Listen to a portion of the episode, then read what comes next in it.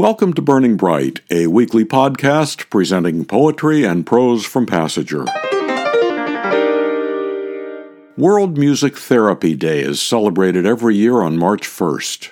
It celebrates the power of music to reduce stress and improve mood and self expression through listening, singing, playing instruments, or composing music. On this edition of Burning Bright, four poems about the healing power of music.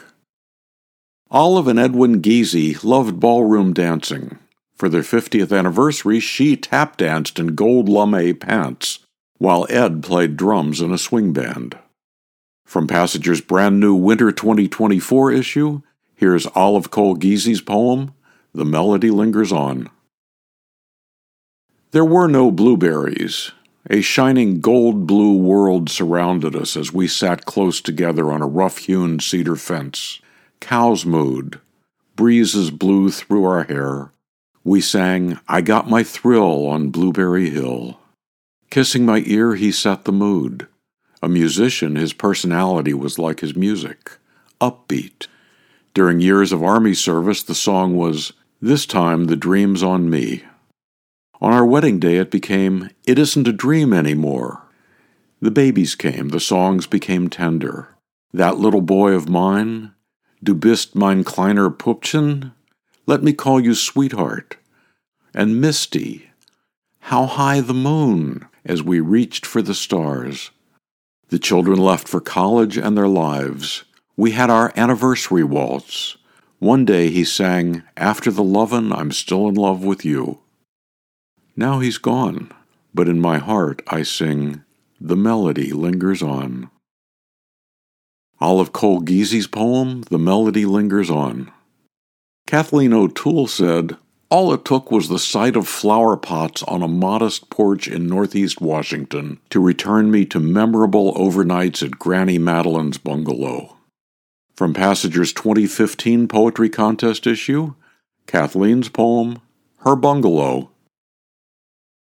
Still redolent of lemon oil and mothballs after more than fifty years, just the sight of a wrought iron railed porch hung with potted plants hers would have been plastic brings back the squeaks and smells, the knick-knacked world of Granny Madeline.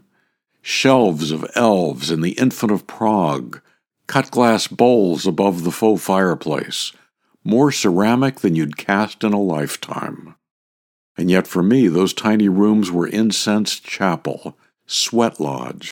Within them, my half hillbilly railroad widow granny reigned. She dried her support hose on the metal spokes of the laundry tree above the forced hot air vent in the floor. Her wages at the five and dime that bought me 45 RPM American bandstand hits and popsicles could barely afford more. As her eldest grandchild, just the chance to spend the night on her side of the tracks was whimsical. I could pray my heart out on the glow in the dark rosary, listen to Hank Williams by the Blessed Mother Nightlight, wind its music box to play Schubert's Ave, or watch Bonanza on the black and white TV. For breakfast at the Formica table, you could choose what you wanted to eat of what she had. My favorite, half a tomato and a Coke. 409 Holloway Terrace, Address of Memory, whispers a wish to find again such unfeigned grace. Her Bungalow, Kathleen O'Toole. Next, from Passager's Winter 2013 issue, Diane La Com's The Day of Singing. She sang, a humming, as of a million bees. Soon came melody soft like a nimbus. Trees and grass grew silent, birds ceased their chatter. She sang, her voice from distant memories spreading over the land like a cloud or a silken fog. People stopped in mid sentence. Teachers put down their chalk. Builders their hammers and drills. Travelers forgot where they were going. The marketplace was silent, people lined the sidewalks listening. All was silent except for the singing. She sang and it grew louder, surrounding the towns. Songs they knew, songs they had forgotten. She sang and it grew louder and louder still, like a howl, like the hooves of wild horses, Still she sang until walls began to crumble and collapse. And she fell down, down, softly, like a canyon wren. People then silently began to return to the rubble of shops, of houses, fields, factories, weapons, stones.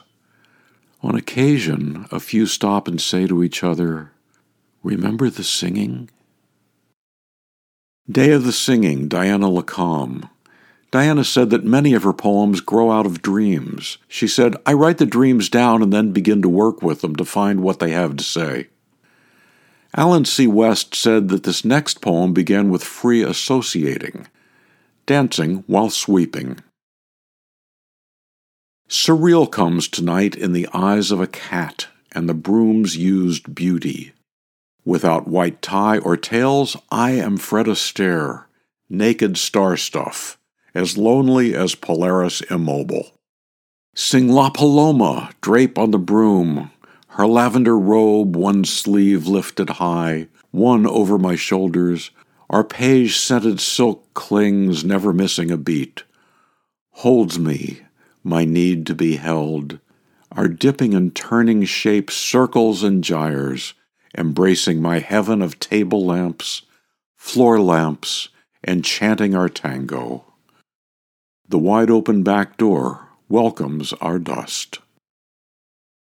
From Passager's 2010 Poetry Contest issue, Allen C. West's Dancing While Sweeping. To subscribe to or learn more about Passager and its commitment to writers over 50, go to PassagerBooks.com. You can download Burning Bright from Spotify, Apple and Google Podcasts, and various other podcast apps. For Kendra, Mary, Christine, Roseanne, and the rest of the Passager staff, I'm John Shore.